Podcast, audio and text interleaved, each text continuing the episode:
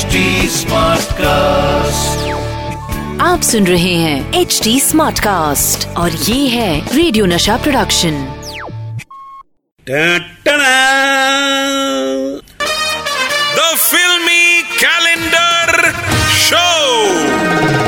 तो कि दोस्तों, शुरू हो गया है the Filmi calendar show and I am yours वही पुराना, खूब सयाना, जाना माना, गोल मटोल, प्यारा प्यारा, कैलेंडर सतीश कौशिक. हाँ दोस्तों, मैंने कल रात को है ना देवरत साहब की क्लासिकल फ़िल्म गाइड ना जाने कौन सी बार देखी। इसलिए आज मेरी बॉडी में है ना, देवानंद साहब का रिकॉर्ड अटका हुआ है।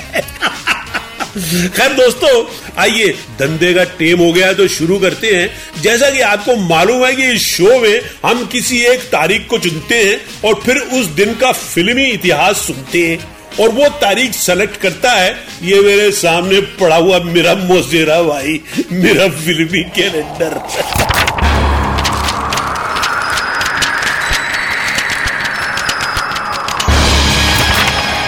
और आज कैलेंडर में जो तारीख सेलेक्ट की है, वो है टन, अठारह अक्टूबर उन्नीस सौ चौहत्तर। 18 अक्टूबर 1974 को पर्दे पर देश भक्ति समाज और संगीत की गंगा भाई थी। पर्दे पर आया था मनोज कुमार नाम का तूफ़ान और फ़िल्म थी blockbuster, bread, apparel and house. यानी कि रोटी, कपड़ा और मकान। मनोज कुमार अमिताभ बच्चन, शशि कपूर, जीनत अमान, मौसमी चटर्जी प्रेम नाथ और देश की समस्याएँ। आह क्या स्टार कास्ट थी बाई गॉड दोस्तों, इस फ़िल्म को बहुत से अवार्ड मिले थे, जिनका चर्चा हम आगे करेंगे। इस फ़िल्म का थीम देशभक्ति के साथ सोशल प्रॉब्लम, सामाजिक समस्याओं को उजागर करना भी था। फ़िल्म में मनोज कुमार साहब, उनके भाई अमिताभ बच्चन और धीरज हैं, जो गरीबी से जूझते हैं। मौसमी चटर्जी एक रेप विक्टिम के किरदार में है, जो मजदूरी करती हैं, और शशि कपूर एक बिजनेसमैन है। फ़िल्म में प्रेम नाथ साहब ने सरदार की क्या यादगार भूमिका निभाई। जय बोले सोनियाल, सत दोस्तों, आपको पता है, नहीं पता होगा, इसीलिए तो बता रहा हूँ कि इस फ़िल्म में जीनत अमान वाले रोल के लिए पहले अप्रोच किया गया था शर्मिला टैगोर जी को। मगर इस फ़िल्म में मौसमी चटर्जी का कैरेक्टर इतना पावरफुल है कि शर्मिला टैगोर जी ने कहा कि मुझे तो जीनत अमान वाला नहीं, मुझे मौसमी चटर्जी का रोल करना है, क्योंकि वो कैरेक्टर बहुत पावरफुल है, दमदार है। बस इसी चक्कर में कुछ गड़बड़ हो गई, भाजी वाला हो गया मतलब चटनी बन गई, कुछ समझ में नहीं आया, कौन सा रोल किसको मिलेगा, बड़ा ही कंफ्यूजन सा हो गया। इसलिए बात बन नहीं पाई, हूँ। इसलिए शर्मिला जी के बाद ये रोल जीनत अमान जी के पास चला गया फाइनली वो कहते हैं ना, जिम जा जा के क्यों मरना, करना क्यों झिक झिक? रोल भाग्य से मिलता है रे, कहे संत सतीश कौशिक। जय फिल्मी कैलेंडर दोस्तों, इस फ़िल्म ने कई सारे अवार्ड जीते। मनोज कुमार साहब को इस फ़िल्म के लिए बेस्ट डायरेक्टर का अवार्ड मिला। महेंद्र कपूर साहब को, और नहीं, बस और नहीं। गम के प्याले और नहीं। इस गाने के लिए अपना पहला फ़िल्म फेयर अवार्ड मिला और संतोष आनंद साहब को बेस्ट लिरिक राइटर का अवार्ड मिला। फ़िल्म कई कैटेगरीज में नॉमिनेट भी हुई थी। वैसे एक किस्सा मैं आपको बताऊँ कि जब महेंद्र कपूर साहब को इस फ़िल्म के लिए पहला फ़िल्म फेयर अवार्ड मिला तो महान गायक मुकेश जी ने उनके सम्मान में प्यार से उनका यही गीत उस फ़ंक्शन में गाया।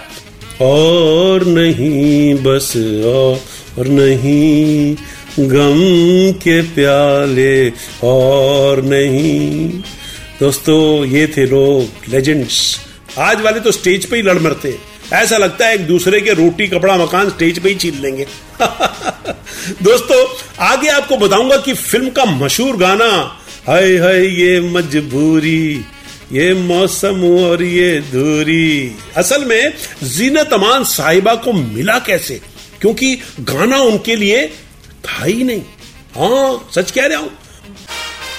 और आज हम बात कर रहे हैं रोटी, कपड़ा और मकान की। अरे नहीं भैया, मैं ये आपको दिलवा नहीं रहा हूँ। ये मनोज कुमार साहब की फ़िल्म है और बहुत ज़बरदस्त फ़िल्म है। दोस्तों, ये तो मैं बता ही चुका हूँ कि इस फ़िल्म के लिए पहले शर्मिला टैगोर जी को अप्रोच किया गया था। मगर फ़िल्म जीनत अमान को मिली। ठीक इसी तरह फ़िल्म का सुपरहिट गाना, हाय हाय, ये मजबूरी, ये मौसम और ये दूरी। असल में मौसमी चटर्जी पर फिल्माया जाना था। मगर मौसमी चटर्जी प्रेग्नेंट थी और इसीलिए गाना जीनत अमान को मिला।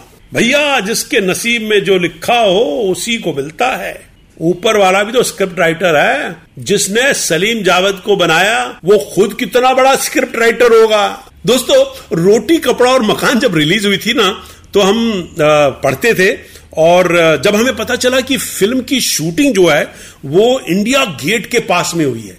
वहाँ गार्डन है, वहाँ पर वो बोट्स चलती हैं छोटी सी लेक के अंदर।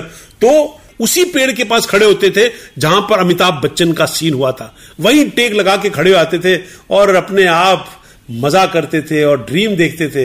अय हाय, अमिताभ बच्चन ने इस पेड़ पे कंधा लगा के एक्टिंग की थी। हाय हाय, क्या दिन थे वो। रोटी, कपड़ा, मकान, हमको बंबई ले आई और रोटी, कपड़ा, मकान के लिए हमने भी यहाँ पे काम किया।